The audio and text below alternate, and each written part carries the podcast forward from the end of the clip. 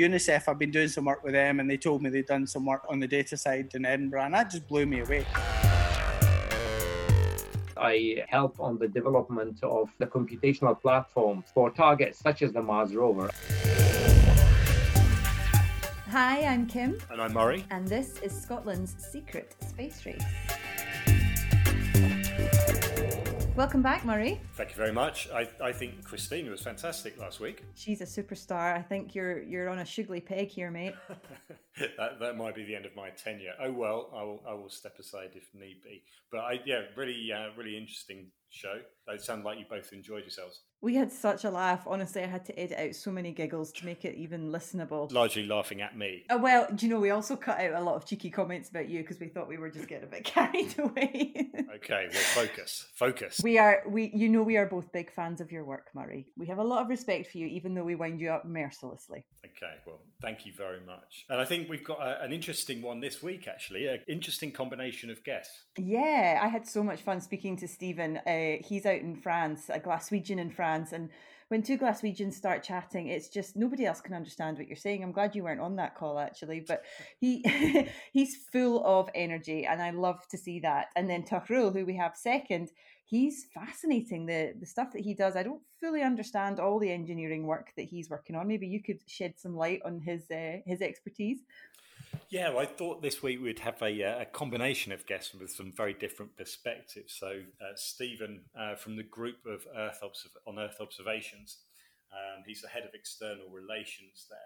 And so I wanted to bring in this idea of uh, these international collaborations because we've started off talking about Edinburgh and then uh, expanded out into Scotland, but then looking out internationally. Uh, and the group on Earth observations is coordinating uh, people from around the world trying to maximize the value of Earth observation data. And then by mm-hmm. contrast, we've got uh, Professor Arslan, who's a professor in the School of Engineering in the University of Edinburgh, to really get that somebody's very, very technical perspective on the latest developments in space.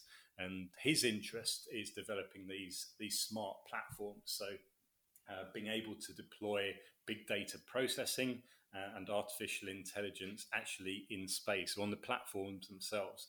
Mostly when we talk about big data processing, we're thinking about like large servers down down here on Earth, and he's pushing this idea of actually uh, increasingly processing data in space, so actually on, on the satellite. So I think that's a, a fascinating angle. And another uh, interesting string to his bow is that he's very entrepreneurial and has been involved in the formation of, of companies. And we know that, of course, in the Edinburgh City deal. That's a very, very central interest, the idea of creating new companies and creating jobs and growth. But generally, uh, across the UK and across the world, most people are looking to the areas that can grow and provide employment as we face possibly a large recession. Yeah, I found him really inspiring. And I think if I were a student studying engineering, not only is his knowledge incredible, but the fact that he's putting it into practice, creating companies, creating jobs, I mean, that's why you study so that you can get a good job at the end of it. So I thought it was really interesting to follow that whole path with him. Um, and then for Stephen, who's, um, as I said, a Glaswegian out in France working internationally, to hear about the the effect that Scottish space is having across the world and the, the expertise we have across Scotland in Earth observation. Earth observation is something we discussed a lot in the Edinburgh podcast. We haven't touched on it too much in this one. Would you like to give a beginner's guide to what Earth observation actually is, Murray? Yeah, of course. So, Earth observation involves those platforms which look down on Earth. And we have one type of Earth observation data called optical data, which effectively measures reflected sunlight from the Earth's surface and gives you an, an, image of the Earth that you can make sense of by eye. So you'll see roads and trees and, and crops and so on. And then uh, another type of Earth observing data is uh, microwave SAR, so synthetic aperture radar data. And that actually fires out uh, beams, pings of microwave energy at the Earth's surface, and then records the energy which gets scattered back to the sensor. Um, and then there's another type of uh, active remote sensing called LIDAR, and that fires laser beams down to Earth from space. And that's really, really useful for detecting structure, particularly of vegetation. So we had uh, Steve Hancock in the previous series talking about the GEDI mission. So if you wanted to learn more about that, it'd be worthwhile going back to our first series uh, Edinburgh Space Data Capital and listening to Steve Hancock's interview. Yeah, Earth observation is fascinating. It's something that I didn't even understand what that was a couple of years ago. And now I can actually download images from the Sentinel satellite and do time lapsing. But for me, I think what's really interesting as a layperson and not as a scientist is the fact that from space we can learn so much about the world that can help us save it and that's what we're all concerned with isn't it? Is just preventing climate change and trying to save the environment and that's what earth observation is so useful for amongst other things. Yeah i mean it's interesting that we talk about saving the environment as if it's well a an optional thing but b that we're separate from it. I mean we we live on earth and are entirely dependent upon it.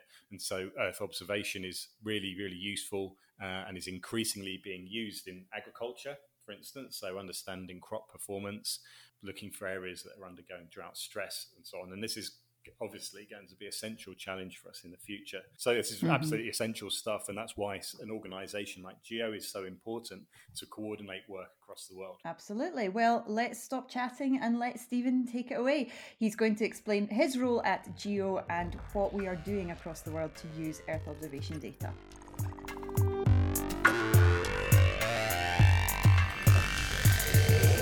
GEO has a work program which has more than 60 activities in it. And so I tend to cover many of those different activities from a couple of different angles. So my key role is I'm, I'm the head of external relations, and that covers communications. So have, there's a comms manager in my team. It covers resource mobilization. So there's a couple of people work with me on basically fundraising.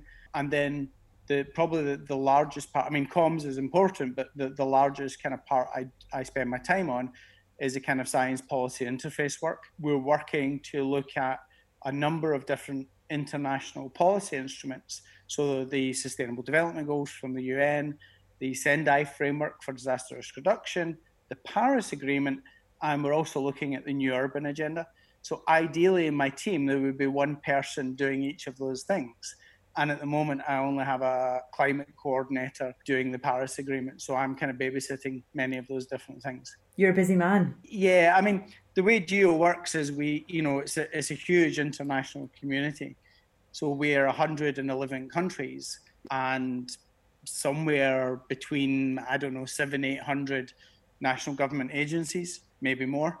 So we, we use the network and we work with the network on all these different topics and we kind of help coordinate and drive a lot of the activities.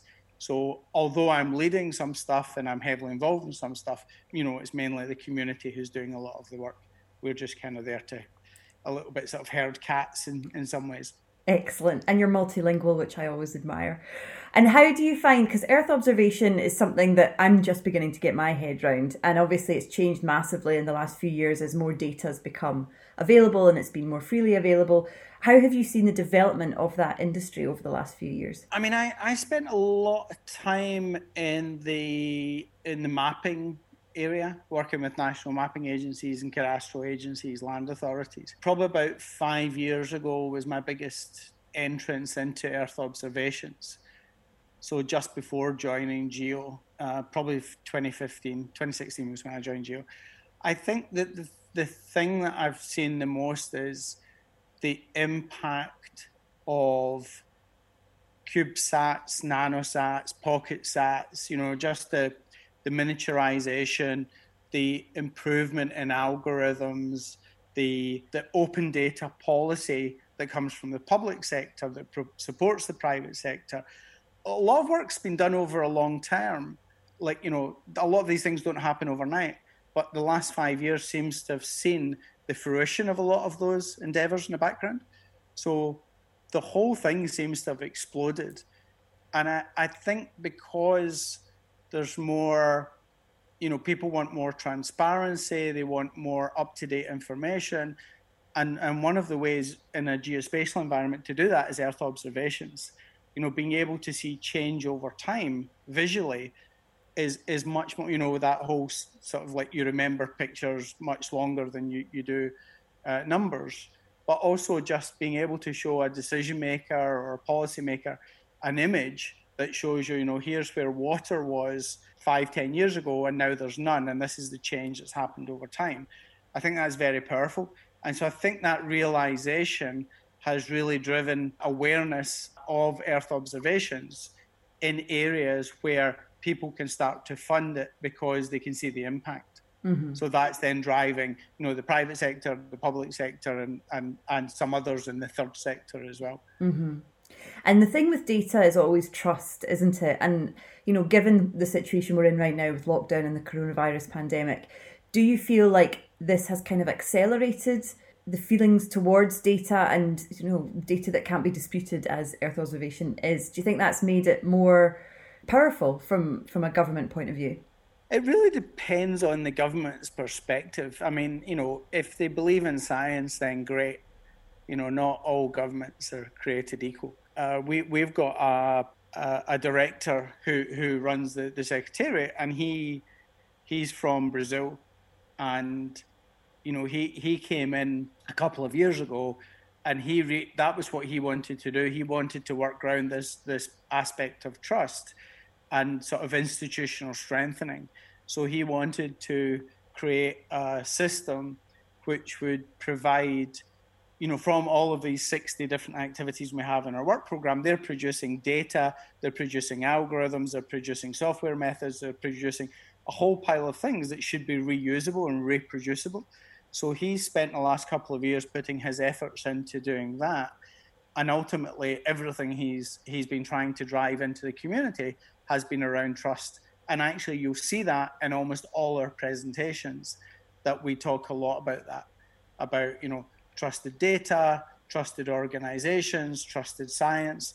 So, so yes, it's, it's a big yes from, from our side. And in terms of the UN Sustainable Goals, how important is the data towards achieving these goals? It's it's enormous. I mean, it's absolutely enormous. I was doing some work with UN Environment, and I can't remember the, the exact statistics, but I think 95 of the 200 and whatever indicators are uh, environmental, and we only have data for about 28% of them. So there's a huge amount of data missing there. But then on the other side, we have lots of data for other stuff that we're doing to look at things like food security, water resources management, uh, human settlements. So it's finding the balance, I think, we one of our partners, the Global Partnership for Sustainable Development Data, they have a program called Data for Now, and we've been feeding into that, and that's all about having current timely data, so making sure people are not making decisions on data from like 2005 or or sometime because we have a huge amount of data we have a lot of the open data in Earth observations that comes from, you know, NASA has been providing, you know, we, we have their Earth observations data from, from the 70s. We had Landsat, which was, I think, around about 2007 was made open data.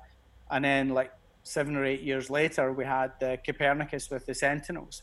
So there's a huge amount of that open data that's publicly and freely available that absolutely feeds into the Sustainable Development Goals. So we run a program called, um, well, one of our activities called EO for SDG, Earth observations for Sustainable Development Goals, and that is uh, Mexico, Japan, and the USA working together with another 55 or 60 organizations to look at exactly that. So we're building at the moment, we're building something called an SDG toolkit, which is focusing on SDG 11, and we're working in uh, conjunction with UN Habitat to look at you know the kind of safe and resilient communities and cities and using data to make a lot of it to, to provide the insights and to inform those decisions. Hmm. So I could go on and on and on. We, you know, that data is absolutely fundamental to, to everything we're doing. But but so is the science, and so is the policy and the and the action on the other side. So data's kind of in the middle. You know, I'm a I'm a Glasgow guy. Being being Scottish, I, I mean, I, I I try to keep my ties with Scotland, and I I do track a lot of stuff. I mean, on Twitter, like people at Ed Mitchard and Ian Greenhouse and the guys from you know Edinburgh University, and I've, I've been tracking the new Sense project that's coming out, and I know about the Bayes Centre, and it's it's really really good. I mean, even UNICEF, I've been doing some work with them, and they told me they'd done some work with uh, you know the data on the data side in Edinburgh, and that just blew me away. You know, I'm speaking to guys in New York, and they're like, "Yeah, yeah, yeah, we've done a deal in Edinburgh." And I mean, I, I mean, I know Glasgow has like Alba Orbital and Clyde Space and I think Aspire over there as yeah. well. Yeah. So there's still, you know, it's a, I think it's a good, healthy mix of of, of Glasgow and, and Edinburgh. I mean, and, and as you saw, I've got links to Strathclyde University and Glasgow University. So my tenure at Strathclyde is probably about up. So I should probably, you know, do something at Edinburgh now. I should come across to the dark side. Oh, listen, I was born and raised in Glasgow. I hear you, but uh, you know, Scotland's so small, and I think it's hilarious that we have this kind of friendly but quite brutal rivalry between Glasgow and Edinburgh, considering they're 50 miles apart. well, I used to think Edinburgh was really, really expensive until I started working in Geneva. so now I've got a sense of context. Scotland's a fantastic ecosystem. There's so much going on in Glasgow and even up in Aberdeen and across the rest of the country as well. We don't want to be um, causing rivalries. We want to be working together. And as you say, on a world stage, the fact that people even know what's going on in Glasgow and Edinburgh is something to be really proud of, I think. Well, I have. I mean, my my job is working with countries around the world. So, you know, in terms of space agencies, last year before the travel stopped, I was working with Peru, South Korea, Kenya, Netherlands. You know, Rwanda's just, I think, announced they'll have a space agency. When when people say to me like, "What's happening in the UK?" I mean, obviously, I know the UK Space Agency, and and they we have something called a national geo, so UK geo, um, the UK Space Agency is in that. But you know, it's nice to be able to point people to Scotland as well and say, you know, this is what's happening. This is a lot of emerging activity coming out of Scotland, and then you have to do the whole explaining the UK thing to people in Great Britain and all that kind of stuff. But it's, it's great. It's really, I mean, it makes me really proud, you know, as a, as a Scotsman to see just the growth and and also like you know companies coming in from from like San Francisco and places to Scotland. I think that's that's fantastic. It's te- I think it's a real testament to amount of work that's been done by the government as well as the, the, the private sector in Scotland.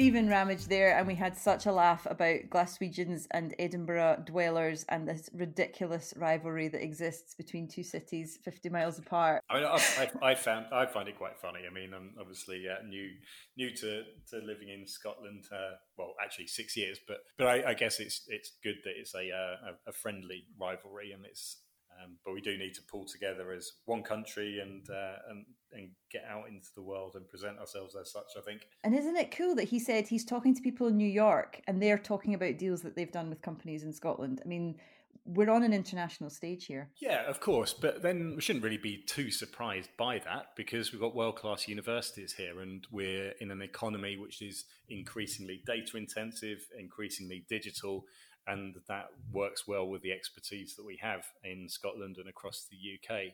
So why why should we be surprised at that? I think we've got to get over that idea that you know we should be surprised that people are you know talking about what's going on here in, in New York. We should pick up that and and keep going with it. You know, this is the aspiration is to grow and, uh, and and do more business around the world. Absolutely, and I love that he said, you know, whenever you start talking about Scotland, you've got to explain the UK and the fact that there's four countries and what the links are and I, I know it's funny, isn't it? You can talk high level science, but you can't get the basic geography right. But hey, he's fighting the good fight. It confuses a lot of people. Like you know, various conferences I've been to, first question people want to ask is like, "What's so what is the difference between Britain, England, the UK?"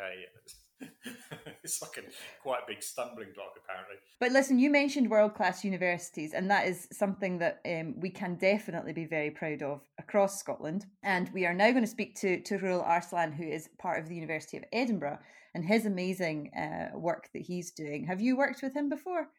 I worked with Tughrul via the Developing Space Program. Uh, but he's obviously a, a, senior academic and professor in a school of engineering and um, has really been a, yeah, a trailblazer in, in, his domain with respect to space. So, uh, not working directly, but uh, he's also um, been advising some of our uh, undergraduate students who are going to bring on uh, next week um, the Asteria guys in their plans to develop a, a satellite themselves. So um, yeah, he's fantastic, and I think the the fact that he gets involved with uh, with undergraduates as well is a, a brilliant sign of his engagement and commitment. Yeah, he has a lot of energy, and the first thing I had to ask him was, what was it about space that made him so excited?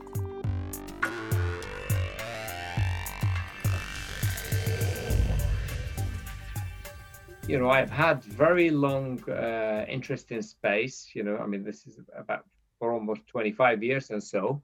My interest in space at the moment, I'm interested obviously of putting intelligent things in space. Intelligent meaning intelligent onboard computing that's able to handle big data and AI and handle that in uh, within specific power budgets and also achieve high performance. So being able to do things like big data and AI uh, and take data from real sensors and process these specifically in the hostile area of, of space where you have a lot of faults, failures that might happen, but you still need to compute and you need to handle a lot of the big data from the sensors that you might have, you know, whether be it in a Mars rover or on a pico satellite or a group of satellites, uh, and so on and so forth. So being able to deal with big data and AI, you know, in the hostile space environment. So doing the actual computing for that. I'm also interested in actually doing the communication, secure communication. That's why I have an interest in smart radio frequency systems, both the smart antennas as well as the smart RF system so the key thing is, is if you have small satellites like picosatellites, nanosatellites, these group of satellites in space, they will be communicating with each other.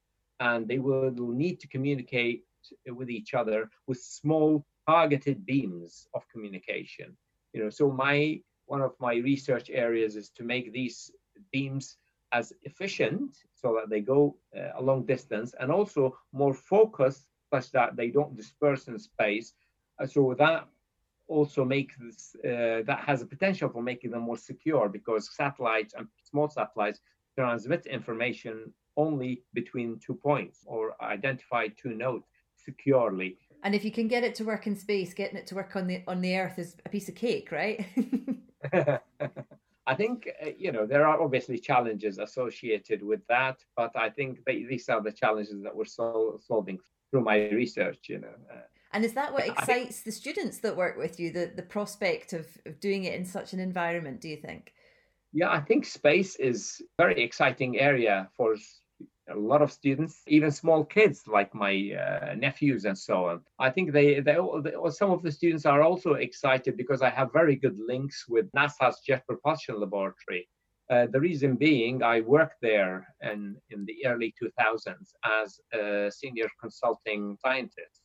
And one of the things I did there is I helped on the development of, again, the computational platforms for targets such as the Mars rover at that stage, you know. So I think that, and I keep the link with JPL to date. You know, I have uh, very strong links with their avionics section as well as their robotics section. So I have projects that they collaborate with us on these these two different sections yeah so how did you end up in nasa well i think it's my research topic so i was from very early days in my career, I was interested in intelligent platforms and adaptive platforms. And, you know, I think the first interest to such platforms came from space, you know, published a number of papers on how computers and computing algorithms can adapt in space.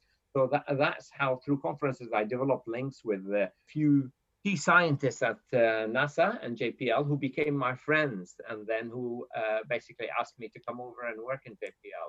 A great opportunity to work with the people there and the facilities and also the place. I mean, I don't know whether you've been to JPL in California. It's a lovely. It's uh, definitely on my list. I'd love to go there. Yeah, yeah. Uh, it's very nice. Yeah.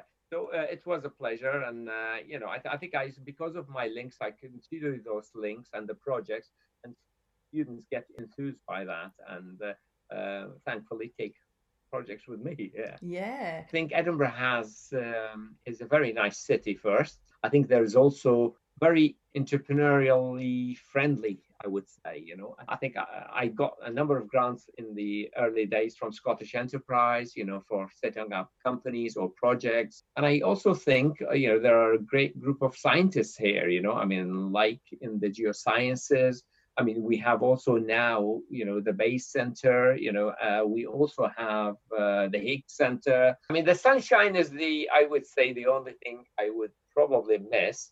But I don't like to live in sunshine and hot weather all the time, though. You know, I think I, it just stops me working sometimes. You know, I I like the cold sometimes. It's just to work. You mentioned yeah. your um, your startup grants and things. You're obviously involved with two companies. Are you still as active with those? I'm in, actually I started three companies. Uh, yeah, and my if if I count what my students started, then that would be five. But my uh, direct involvement is three. One of them on was on computing platforms, and it was in uh, I think early, late 2000s. It was sold to a tier one semiconductor company in California.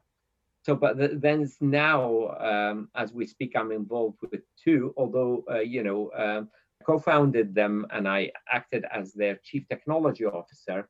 But as they grew, you know, I became my involvement became less and less and more advisory and supporting them with research. So one is involved in basically navigation in areas of poor GPS. The other one is more providing smart RF for various markets and includes the satellite communication market as well. Again, that, so they play on the angle of beamforming, security, secure communication, and so on and so forth, which is very much on demand. And my research builds on that, is basically taking that into uh, other platforms such as nano and pico satellites. And uh, also more in you know advanced devices, I would say. You know, I like very much where I am at the moment. Specifically, I mean, the best thing about the startup is the knowledge that they equip you with when you develop things and you know or algorithms or hardware then you know you engage with customers. First of all you adapt these to customers platforms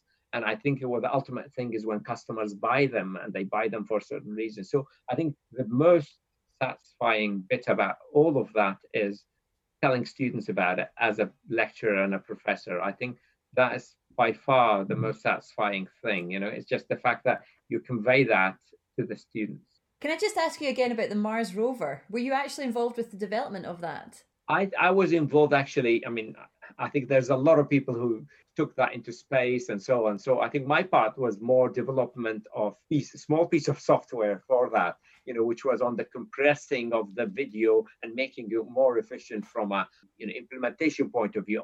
In them days, you know, basically the, the all the software and hardware needs to be, needed to be very compactly fit into the uh, rover and still needs to be you know there's a lot of uh, algorithms and data and sensing that needs to be done and it needs to be done in a very small piece of space you know so mm-hmm. everybody competes to put their own hardware and software into that so i think you need to do that with uh, with a specific power budget and also area budget as well so my role was as a consulting scientist in making sure that the power consumption was as small as possible. That must have been so exciting to see that.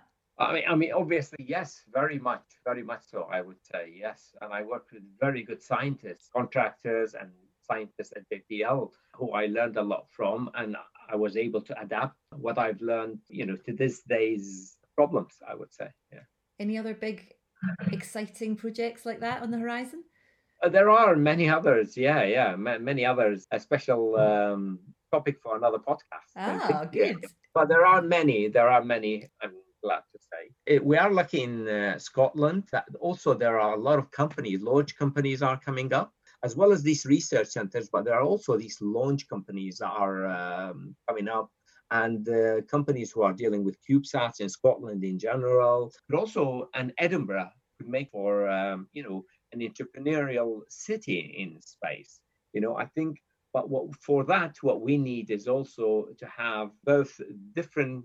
You know, the, I, I, we would need to have the investors here as well. You know, so mm-hmm. I mean, we have government support, and we need to have more of that. Both government support to academics like myself and others to you know push their ideas forward, specifically in the space domain, to actual uh, possible uh, products, and then also to have both early stage as well as middle stage as well as uh, larger investors to support these mm-hmm. companies. Uh, so I think that will be my take on the entrepreneurial side. I would say to make also to make this or Edinburgh and uh, surrounding more like uh, the Silicon Valley of space.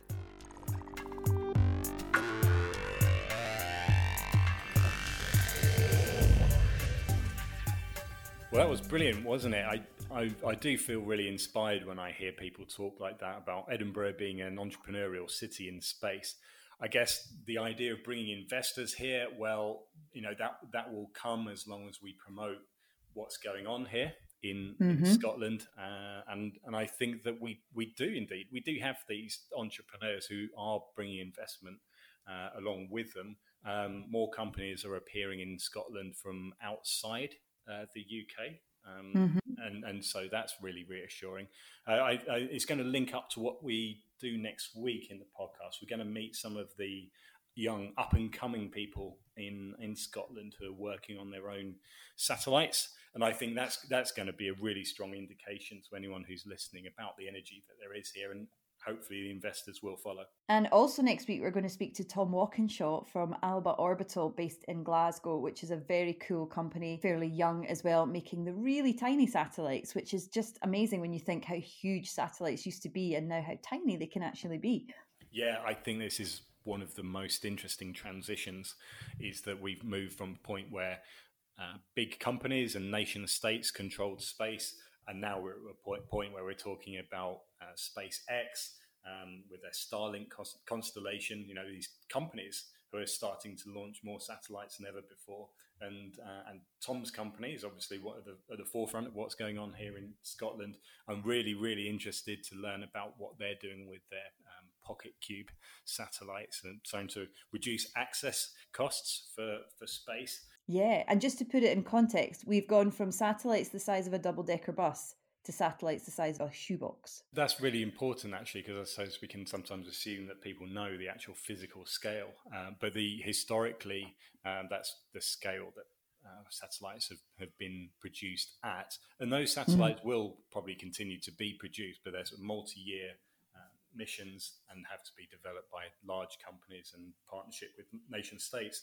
But then there's this new domain of what's being called agile space. So you'll see this term around, and I think you probably used it a few times in your newspaper articles. But the mm. idea of responding very quickly to market demand and using um, the smaller satellites with quite quick turnaround times from design, implementation, build, and launch. Uh, so this is a, a, quite a new aspect to space development, and it's something which Scotland can do very, very well at. So we're at, we're approaching the point where we're going to have a complete value chain from the uh, design and uh, manufacturing of satellites right through to their launch into space with these new space uh, launch companies developing in the country, uh, and also, of course, the launch sites in Shetland yeah. and up in Tongue. Yeah, and we are going to speak to some of the launch companies and people from the launch sites as well in future episodes. There's just so much exciting stuff to discuss. There is. I, I can't wait actually to speak to the launch companies and to these new launch sites. This uh, this aspect of actually firing things up into space is is brilliant. I think it's because it's so visual and it's so exciting. And people grew up looking at Cape Canaveral and, and launch missions, of course, but the idea that we're going to be doing that from Scotland is, is pretty compelling, I think. So you have to subscribe to the podcast so you don't miss any of the chat. And if you want to speak to Murray or I, we're on Twitter. He's at Murray B. Collins and I'm at Kim McAllister. Thanks for listening.